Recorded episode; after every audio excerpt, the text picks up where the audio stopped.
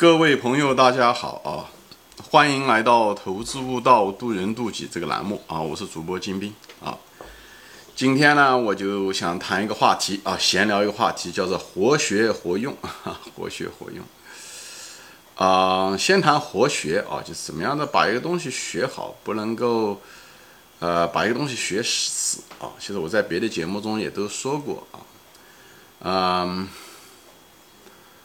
在这个年代，在这个信息化年代啊，毕竟不像当年几百年前的时候，所以以前的时候，信息和知识更重要，因为只有那个少数的呃有钱人才能够有机会能看到书啊，呃，普通家庭没有书，所以呢，物以稀为贵，所以呢，知识和书变得很重要啊，呃，包括那些发展啊发达国家吧啊，他们之所以那些人工资拿得高，说白了，也就是因为。呃，他们的工程师啊，科学家都在大学，都在他们那个学校，知识都在图书馆里面，所以这些知识没有机会，或者是机会很少吧，可以流落到呃这些亚非拉这些国家，就是发展中国家，所以导致了他们呃说可以说吧，是某一种知识的封锁，而不是他有意要封锁我们，至少是一个知识上的一个隔离。但是感谢互联网啊，我们这个信息时代，这个知识这时候变得没有那么重要啊，就是因为大家都有了嘛，就物以稀为贵。这时候大家拼的是什么呢？大家拼的是认知啊，大家拼的是运用。所以对知识的真正的理解，不要只是知其然啊，要知其所以然，就变得更为重要。呃，人类的文明其实在呼唤着不同的能力啊。以前的时候，可能我们就是只要知道知识就好了啊。所以，呃，那些知乎学者、呃，知乎什么哲也的这些老夫子们，对不对？他他再不行，他在对不对？他在乡村里面也可以做个世俗先生，也可以混一口饭吃一辈子，嗯，都是如此啊。咱们特别是咱们中国啊，我们以前说知识就是力量，我小的时候就说知识就是力量，知识就是力量，嗯。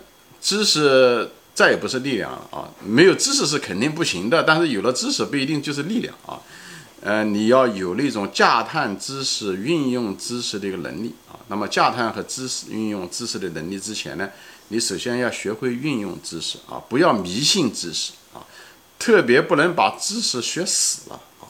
这一点吧，就是把知识学死了，就是一种教条啊。嗯，很多情况还有一种断章取义啊。有的人是干脆连断章取义都不算。断章取义的意思叫你脱离那个具体的语境，你去去用那个词，用那个道理，其实没有任何意义。我们如果有一定的生活经历，人都知道，任何一句成语，它都有一个反的，跟它成语是差不多的一个意思，所以都有一个反面。所以呢，这你说这两个到底谁对谁错，其实都没有。脱开了语句，呃，语境来谈规律是没有任何意义。就像牛顿规律一样，牛顿规律它有它的定律啊，对不对？它有它的适用范围啊，对不对？很多人学物理学不好的人也是这样的，报了一个牛顿的那个公式以后，呃，就想试图解决问题，忘了很多的一些前提和假设，啊，一些边界条件，以后就开始盲目的开运用那个定律，就像那个拿着锤子的人到处找钉子是一样，把所有的东西都看成是钉子一样，这都是认知上有问题，运用上还有问题，这都是一套思维方式啊，这是一套思维方式，就是，呃。就教条啊，就是一种教条。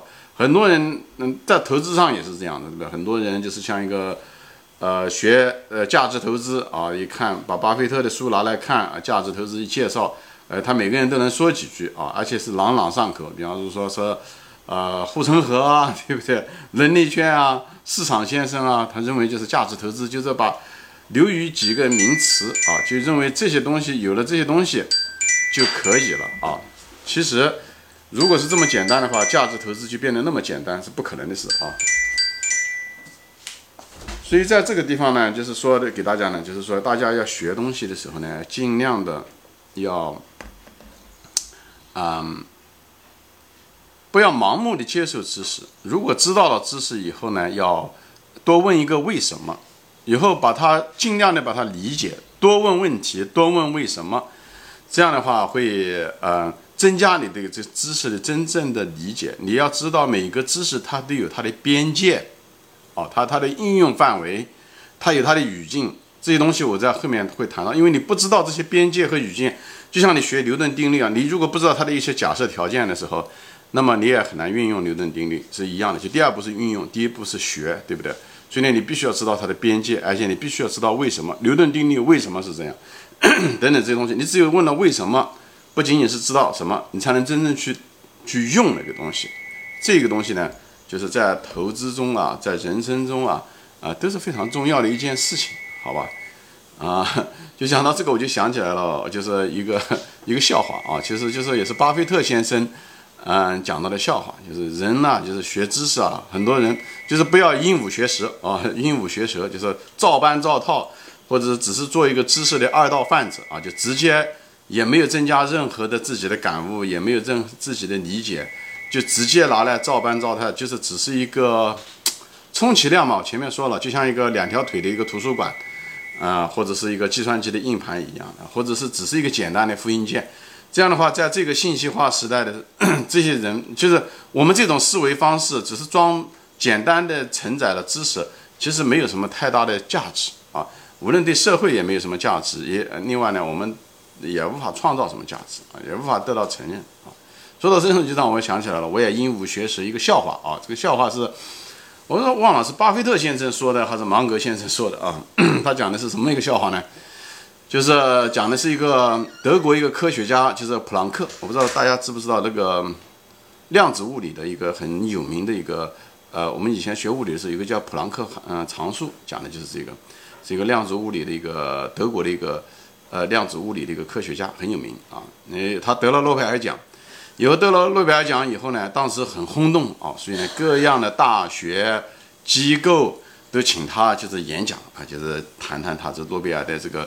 和呃那个感受啊，对不对？或讲的感受啊，也谈谈这个，特别是关于这个量子物理的，它这个这些东西的一些解释啊，对不对？就谈他的这种新的理论，所以当时变成一个时髦啊，就是他到到处呢就演讲啊，因为他演讲的次数比较多，所以他就请了个专业的一个那个司机，有就开着车就全嗯德国以后甚至是全欧洲在跑啊，各个国家都跑，瑞士、法国、英国，他到处跑啊。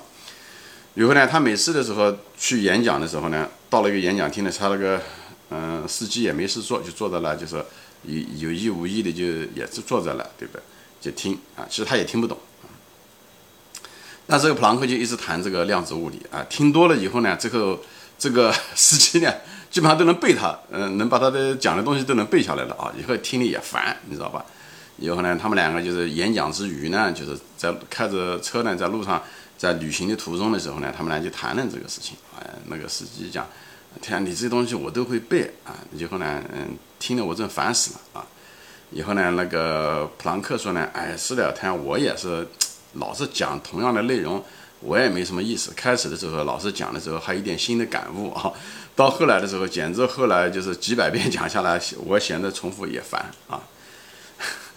以后太阳那个司机讲：“那这样子，你看好不好？我们让这个。”我们的旅途变得更加有意思。他想什么嘛？他想这样子，我们俩颠倒过来啊，就是你呢就装着呢，他就跟普朗克说，你就装的是我的司机，我装着是普朗克。反正那个年代的时候，又没有因那个，又没有互联网，也嗯对吧？就是大家其实那人长相什么东西也不是特别清楚。以后他想这样的好不好？我们俩把角色颠倒一下，以后你就穿着这个司机的这个衣服啊，我就是穿着教授的衣服。呃，拄着拐杖，我们我来，司机讲我来上台演讲，看行不行？弗兰克讲那行，这个也是一个挺不错，值得呃试试的一个试验啊。讲你讲你会讲，对吧？你这个司机一文不值，那你说那也可以啊。以后他们就呢就一块就到了下一站啊，这一站呢正好是在去了法国的，好像是一家很有名的一个大学就讲课。以后呢，这次呢这个司机呢就真正的司机呢就跑到这个讲台上就开始讲。侃侃而谈啊！当时普朗克下面的普朗克担还有点担心啊，没想到这个司机讲的非常流利啊，从头到尾说的是非常有力，嗯嗯，就是非常流利，而且是声闻并茂啊，就是侃侃而谈啊，一点都不打盹，而且讲话的时候就是呃很讲究次序，而且语言组织啊各个方面不比普朗克差啊。所以让普朗克就是哎，觉得哎，这是确实是值得一个很好的一个试验啊。以后呢，这个课讲完了，像西方都是这样，他就讲完了这个演讲以后呢，他都会那个有一个 Q&A，就是讲一个回答问题的一个问一个答的问题。又到了 Q&A 的时候呢，这时候呢，那些大学教授啊、学者啊，他们就排着队，就几一堆问题要问啊。然后就对，嗯，就是面对的这一位就是司机啊，他装的是普朗克，穿的是西装革履。以后呢，大家都排着队，在排着队，这排到最前面的那个呢，是正好是这个大学最有名的一个教授，也是一个量子物理的一个教授。他就是站在面前，他排的，因为他资格最老嘛，他排在最前面，他第一个问问题。后面排了很多人啊，都想问问题。然后这个。然后这位这个大学教授就问了一个问题啊，他也是他困扰了他很久的关于量子物理方面的一个问题。以后问完了以后，就是说，嗯，以后他说你觉得怎么样？他就问这个假的普朗克啊。以后这个假的普朗克这位司机就盯着这个呃教授，显示满脸的这个很吃惊啊，很惊讶啊。然后他就说了，而且也不知所措的样子啊，一一脸茫然。以后他就很气愤的就对着这个教授说：“他讲，他讲我千里迢迢啊，开着车过来，以后给你们演讲，花了两个多小时演讲。我呢认为呢，你们会提出一些很高质量的问题，特别是你这个在这个大学里面是第一流的量子物理专家啊，你我指望你这个第一个问题提出来是一个很高质量的问题，没想到你这个问题提的实在是没有水平啊。”在我们德国家喻户晓，其实每个人都知道你的这个答案问题。没想到你会问这样的问题。以后那个教授讲很不服气，他真的吗？他讲当然。他说，以后他讲你这个问题简单到我这个司机，以后他指的这个他这个假的司机就是普朗克。他说连我这个司机都可以很轻易的回答。以后他说那以后就想请这位司机呢到台上台上来呢来。回答各位的这个问题，啊，这就是个笑话而已。就是说，虽然这个假真的司机什么都不懂，但是却能够侃侃而谈 啊，就是死记硬背，侃侃而谈。他实际上他什么都不懂，他对量子物理一点都不懂。我就希望在座的朋友们也是，我讲的就是说，学东西啊，尽量的不是只是记忆啊，记忆是一方面，最主要是要理解，多问一个为什么，问问题。这样的话，你才能真正理解，你真正的呢才能运用，对吧？所有的知识都是拿来运用的，好吧？行，今天我就说到这里啊，谢谢大家收看，我们下次再见，欢迎转发。